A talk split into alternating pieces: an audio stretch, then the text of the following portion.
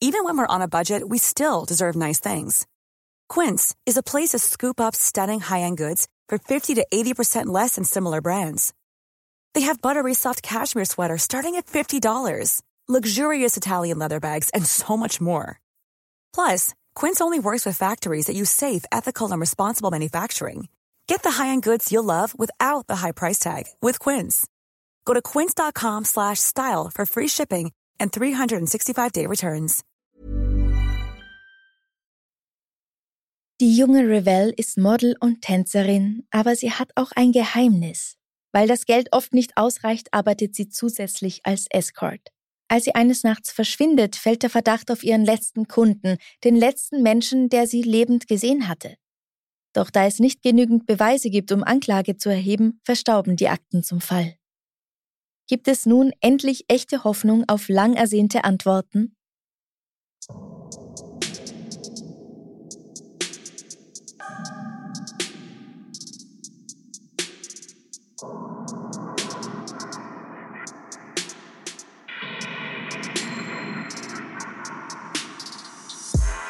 Servus, grüß euch, herzlich willkommen bei Darf's ein bisschen Mord sein, dein Podcast zum Thema wahre Verbrechen. Mein Name ist Franziska Singer und heute geht's mal wieder nach Australien.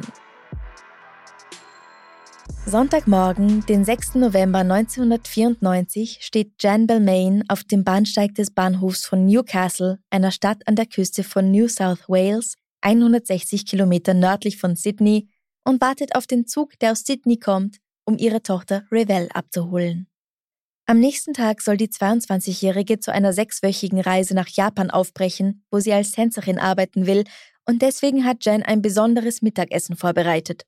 Der Zug nach Sydney kommt an, aber Revelle steigt nicht aus. Die Mutter wartet, aber auch im nächsten Zug sitzt sie nicht. Nun beginnt Jen sich ernsthaft Sorgen zu machen. Sie verbringt Stunden am Telefon, ruft bei Freunden und Bekannten ihrer Tochter an und schließlich bei allen Krankenhäusern in Sydney. Niemand weiß, wo sie ist. Revelle Belmain ist verschwunden. Aber nicht spurlos. Zwei Tage später findet die Polizei zahlreiche Beweise. Ihre Plateauschuhe mit Absätzen aus Kork liegen in einem Abfalleimer, ihr Schlüsselbund und ihre Make-up-Tasche auf einer Straße, ihr Kalender und die Plastikhalterung ihres Pagers in einem Rinnstein. All das wird im Sydneyer Vorort Kingsford gefunden. Reisepass und Flugticket befinden sich nicht darunter. Die liegen in einer fertig gepackten Reisetasche auf dem Boden ihres Schlafzimmers. Die Polizei geht daher davon aus, dass Revelle nicht freiwillig weggelaufen ist und sie es hier mit einem Verbrechen zu tun haben. Am Tag vor ihrem Verschwinden sah die Welt noch rosig aus. Revelle aß mit ihrer Freundin Kate zu Mittag, die berichtet, dass sie sie noch nie so wunderschön und glücklich gesehen habe. Dass sie seit kurzer Zeit einen jungen Mann namens Pierce trifft, hängt wohl damit zusammen. Sechs Wochen zuvor hatten sich die beiden durch gemeinsame Bekannte kennengelernt und sofort Gefallen aneinander gefunden. Pierce, der beim Film arbeitet, erzählt, dass sie möglicherweise verliebt waren. Er kennt die hübsche Blondine als Model und Tänzerin, was sie auch ist, was er nicht weiß, ist, dass sie nebenher zusätzlich als Escort arbeitet, weil das Showbusiness einfach schwierig ist und man sich meistens nicht darauf verlassen kann, dass durch Modeljobs oder Tanzen jeden Monat genug Geld reinkommt. Die beiden sehen sich Samstagmittag, den 5. November zum letzten Mal und verabreden sich für denselben Abend. Da wollen sie auf ein paar Drinks gehen, bevor Revelle am nächsten Tag ihre Familie besucht und schließlich nach Japan fliegt. Von ihrem Date mit Pierce geht Revelle zur Arbeit. Ich habe schon erwähnt, dass sie als Escort arbeitet, und zwar für zwei Firmen. Eine davon nennt sich Select Companions, die von dem Ehepaar Jane und Soran Stanojevic geleitet wird. Um 16 Uhr hat sie eine Verabredung mit einem Mann namens Gavin Sammer, einem Surfer aus Kingsford. Damit alles seine Richtigkeit hat, ruft sie wie gewohnt bei ihrer Agentur an, als sie ankommt, und zwei Stunden später noch einmal, um zu sagen, dass alles in Ordnung war und sie nun die Wohnung des Kunden verlässt. Gavin sagt der Polizei später, dass sie hier gelogen hat und gegen ein bisschen was extra länger bleibt.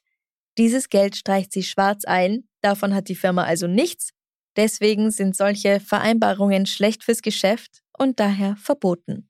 Es ist im Grunde Schwarzarbeit. Um Viertel nach sieben spricht sie mit ihrer Freundin Kate. Sie ist kurz angebunden, woraus Kate schließt, dass sie noch mit einem Kunden zusammen ist und sie sagt nur, dass sie sich später auf ein Bier treffen möchte und sich wegen der genauen Uhrzeit noch melden würde.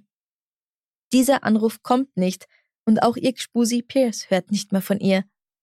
Am nächsten Tag wartet ihre Mutter Jan dann vergeblich auf Revell und meldet sie schließlich als vermisst. 1994 werden mehr als 5000 Personen allein in New South Wales als vermisst gemeldet und fast alle davon werden wieder gefunden. Es ist von 99 Prozent die Rede in einem Artikel, den ich gelesen habe. Nur 104 Personen werden getötet und von diesen Morden werden immerhin fast 70 Prozent aufgeklärt. Das heißt, dass ungefähr 30 Morde ungelöst bleiben. Was macht Revels Verschwinden so besonders?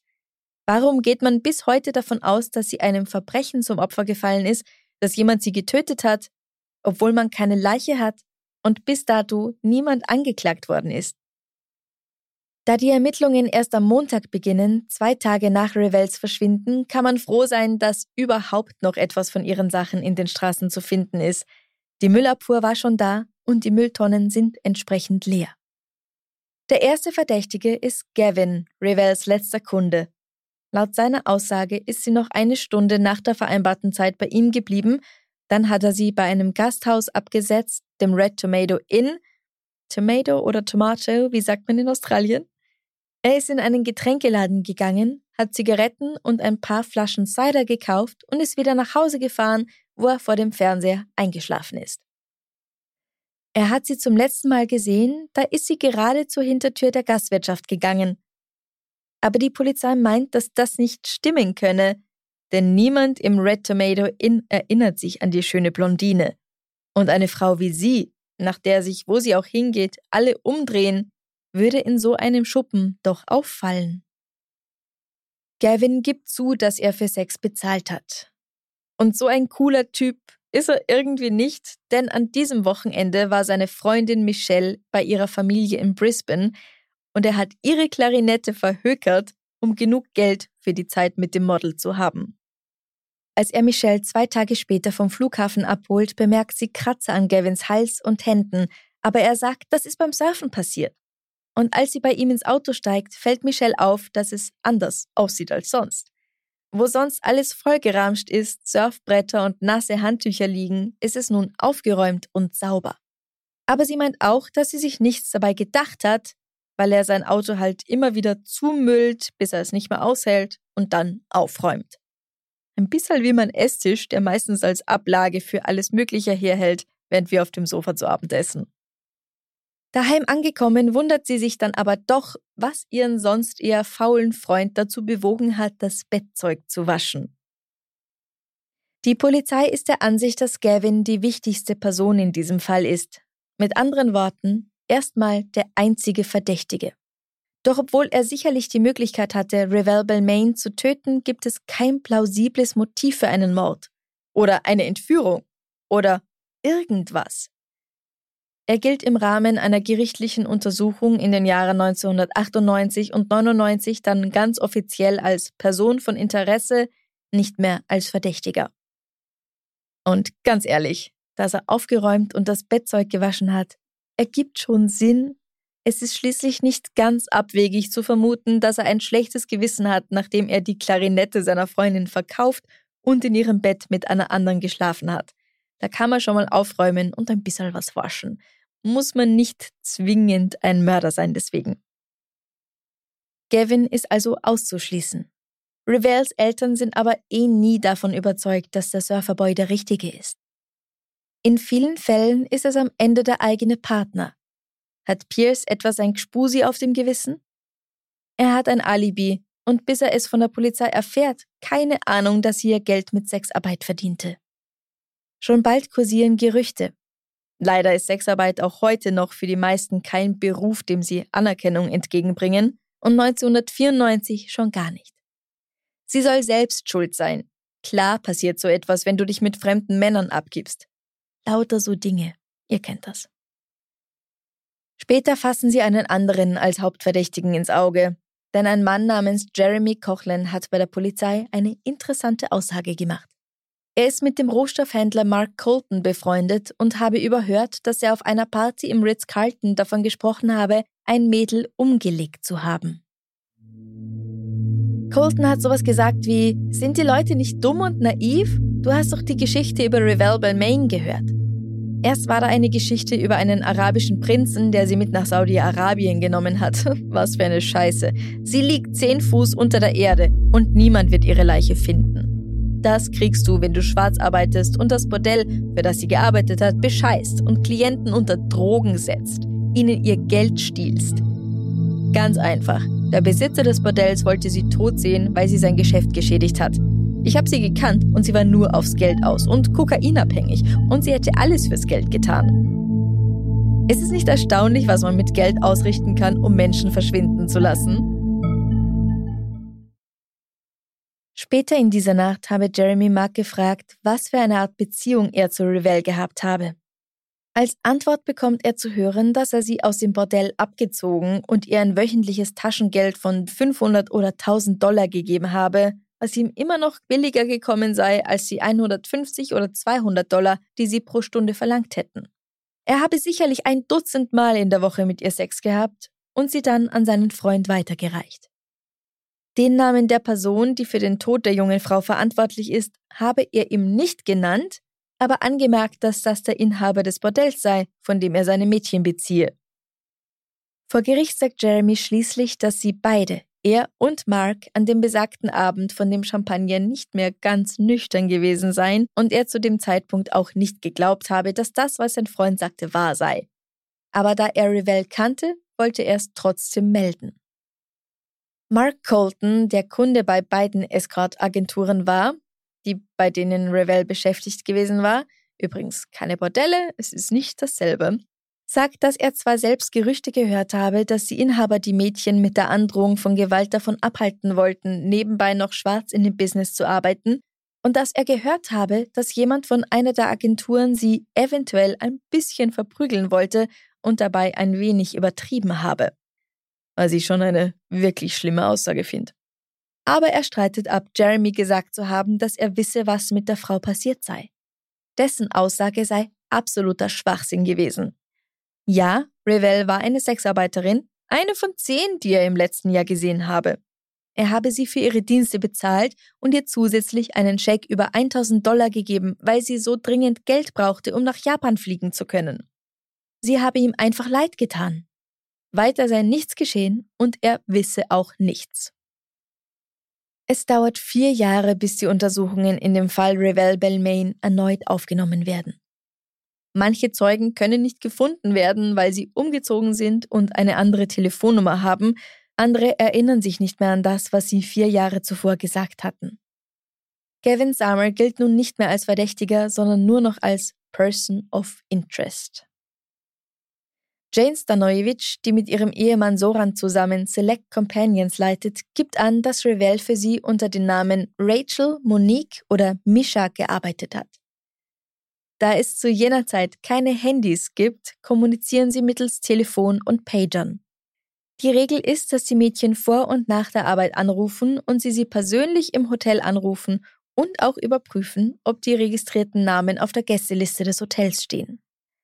Sie sagt außerdem, dass Revell unzuverlässig gewesen sei. Sie habe nur kurze Zeit für sie gearbeitet und in diesen sechs Wochen mehrere Beschwerden erhalten. Sie hatte die Latte hochgesetzt, wen sie als Kunden annehmen würde. Niemanden, der alt, hässlich oder nicht weiß ist und niemanden, der in keiner guten Gegend lebt. Nach dem Termin mit Gavin habe sie zwei Freunde von Soran treffen sollen. Auf die Frage, ob Revell denn die richtige Wahl gewesen sei, zwei Jugoslawen zu treffen, die nicht einmal Englisch können, wenn das ihre Standards sind, antwortet Jane, aber wo? Sie wollte einfach keine armen Schlucker treffen, aber mit diesen beiden hätte es sich finanziell absolut gelohnt. Für Soran waren das wichtige Kunden. Nicht nur, weil sie Freunde waren, sondern auch, weil er bei Klienten aus der alten Heimat Eindruck schinden wollte. Aber sie sei einfach nicht erschienen. Was laut Jane nicht zum ersten Mal vorkam, sie sei nicht nur sehr wählerisch, sondern auch unzuverlässig gewesen und sie hätten daher einfach jemand anderen geschickt. This is Paige, the co-host of Giggly Squad, and I want to tell you about a company that I've been loving, Olive and June. Olive and June gives you everything that you need for a salon quality manicure in one box. And if you break it down, it really comes out to $2 a manicure, which is absolutely insane. It's also so easy to get salon worthy nails at home with Olive and June. The difference between how your nails used to look when you did them yourself and now with the Manny system is a complete game changer. The best thing about Olive and June too is it's a quick dry, dries in about one minute, lasts for five days, and full coverage in up to one to two coats. Visit oliveandjune.com slash perfectmanny20 for 20% off your first system. That's oliveandjune.com slash perfectmanny20 for 20% off your first system. It's that time of the year. Your vacation is coming up. You can already hear the beach waves, feel the warm breeze, relax, and think about work. You really, really want it all to work out while you're away. Monday.com gives you and the team that peace of mind. When all work is on one platform and everyone's in sync, things just flow wherever you are. Tap the banner to go to Monday.com.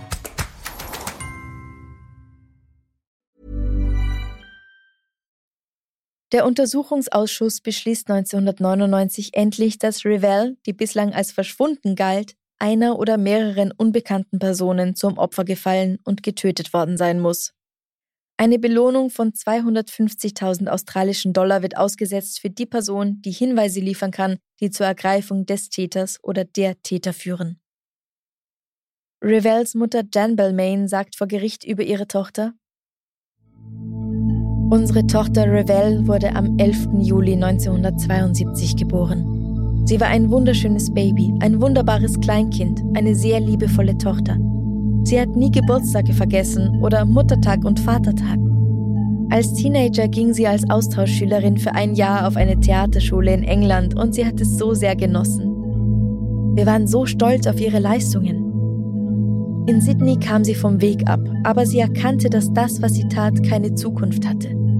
Das ist der Beweis. Sie wollte aussteigen. Ich kann nicht verstehen, warum sie da hineingeraten ist, denn sie ist in einem liebevollen, fürsorglichen Zuhause aufgewachsen. Aber als sie vier Jahre alt war, fand sie ihren kleinen Bruder Matthew im Schwimmbecken treibend. Wenn ich jetzt zurückblicke, glaube ich nicht, dass sie sich jemals davon erholt hat. Wir haben Monate gebraucht, Jahre, um damit fertig zu werden. Vielleicht hat sie es nie geschafft. Ich glaube nicht, dass sie noch am Leben ist. Ich glaube, dass sie ermordet wurde. Sie hätte ihre Tochter zumindest gern beerdigt, aber die Polizei sucht schon lang nicht mehr nach einer Leiche.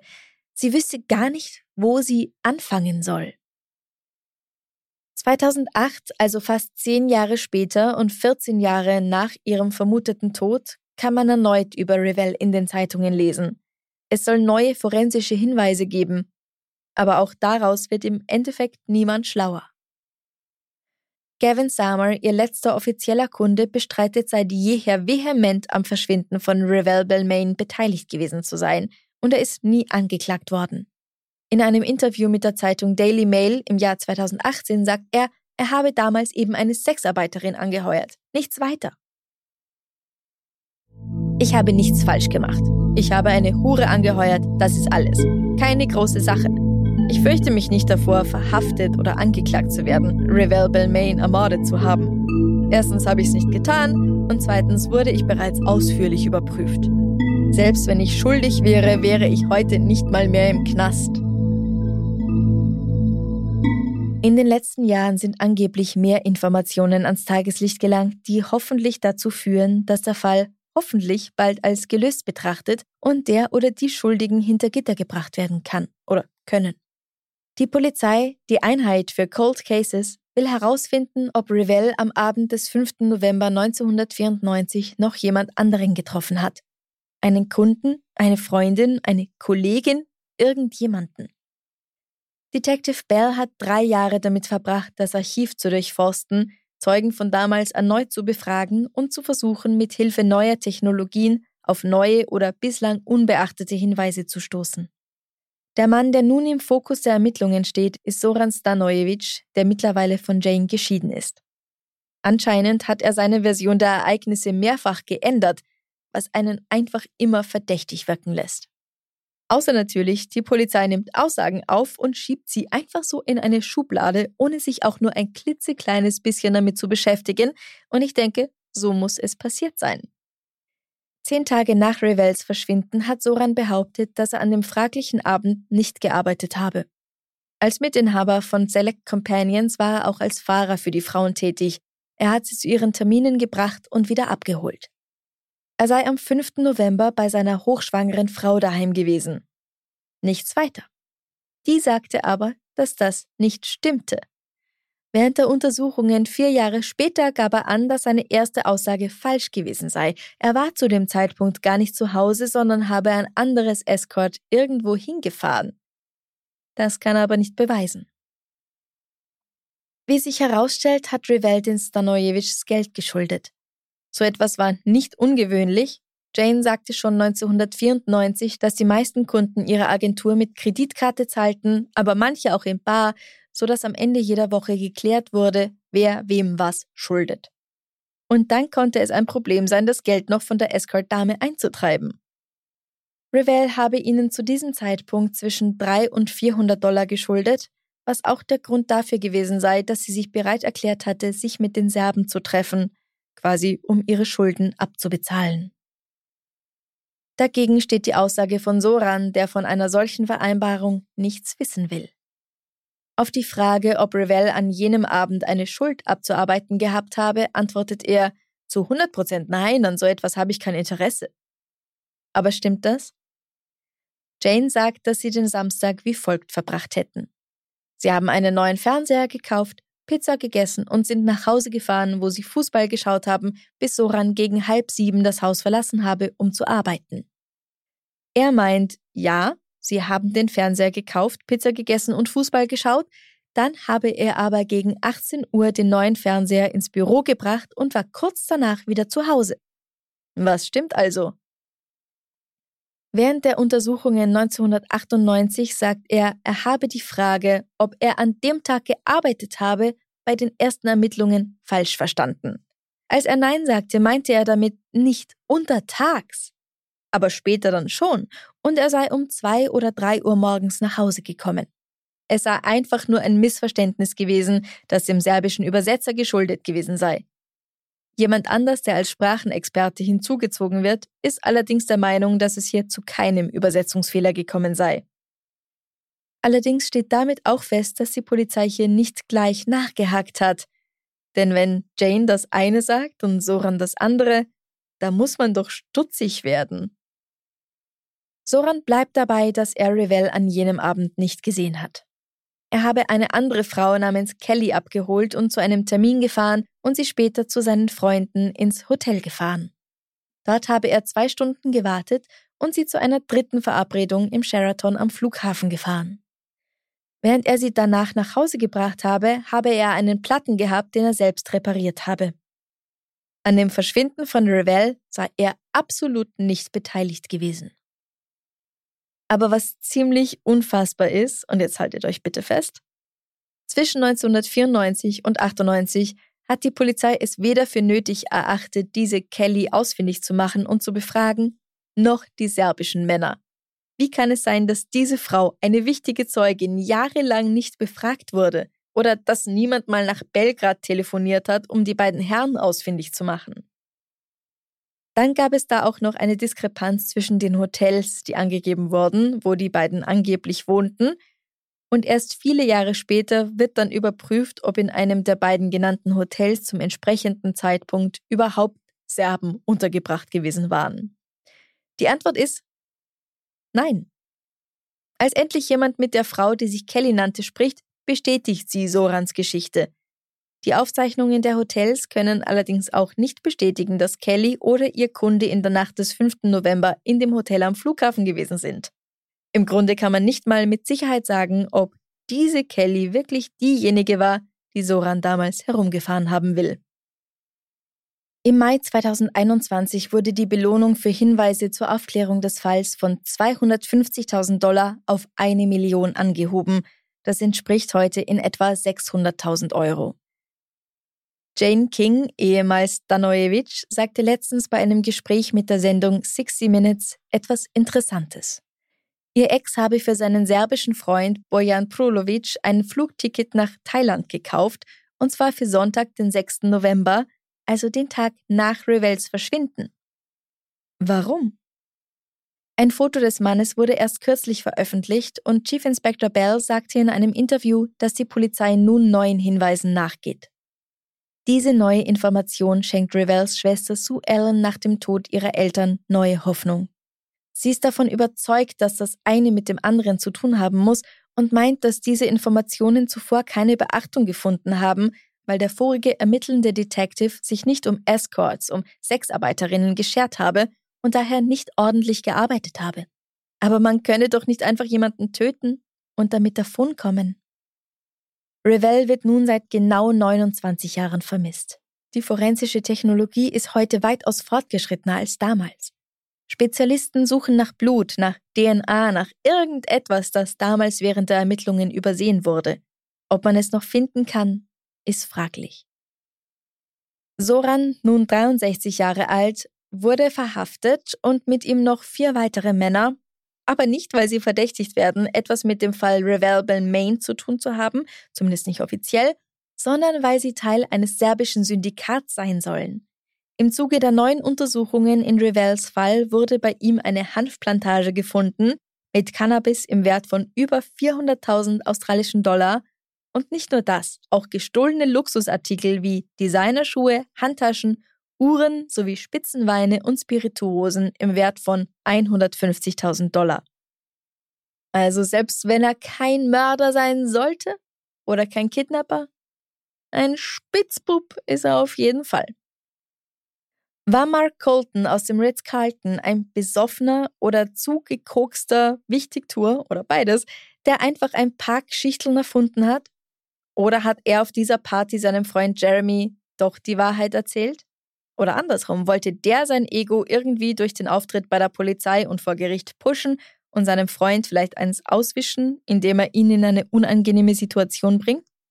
Es sind schon seltsamere Dinge passiert als das. Oder war das doch die Wahrheit, die Mark hier mit gelockerter Zunge preisgegeben hat? Wie viel Wahrheit steckt hinter der Vermutung, dass Soran oder sein Freund an Revels Verschwinden Schuld tragen? Oder war es am Ende eine Person, an die bislang noch niemand gedacht hat? Auf dem Parkplatz des Red Tomato Inn, wo Gavin Revell zuletzt gesehen haben will? Was meint ihr?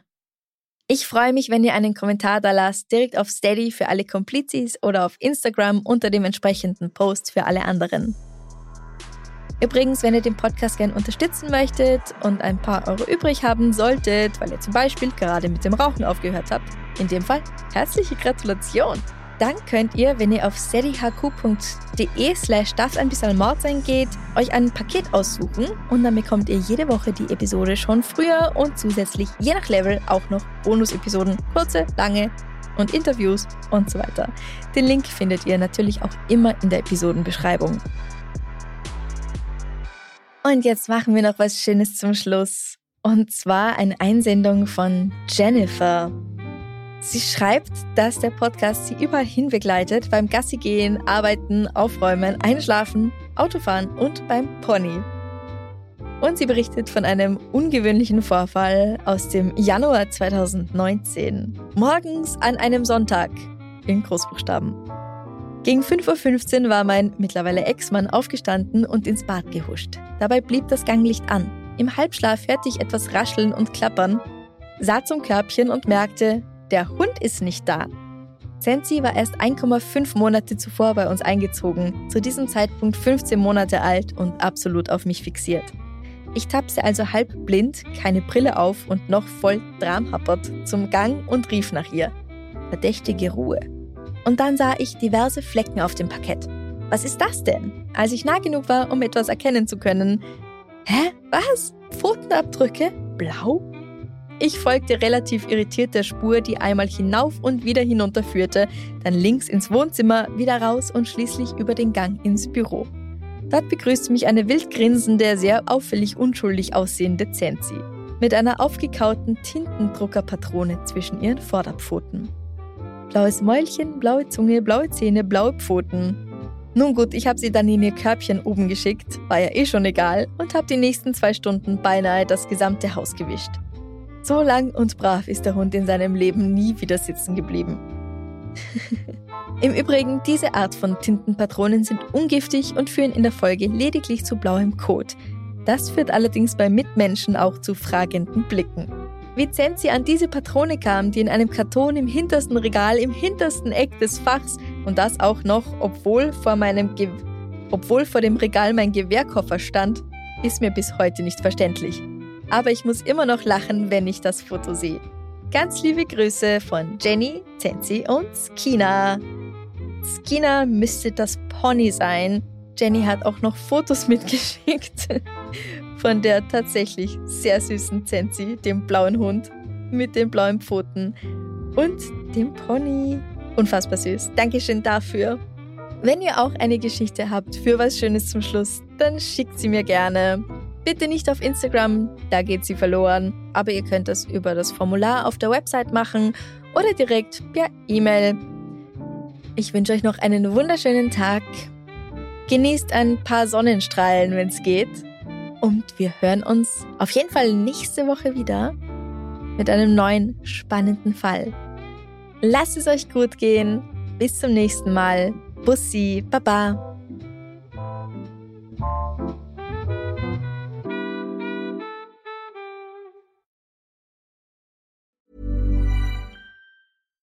Hi, I'm Daniel, founder of Pretty Litter. Cats and cat owners deserve better than any old-fashioned litter. That's why I teamed up with scientists and veterinarians to create Pretty Litter. Its innovative crystal formula has superior odor control and weighs up to 80% less than clay litter.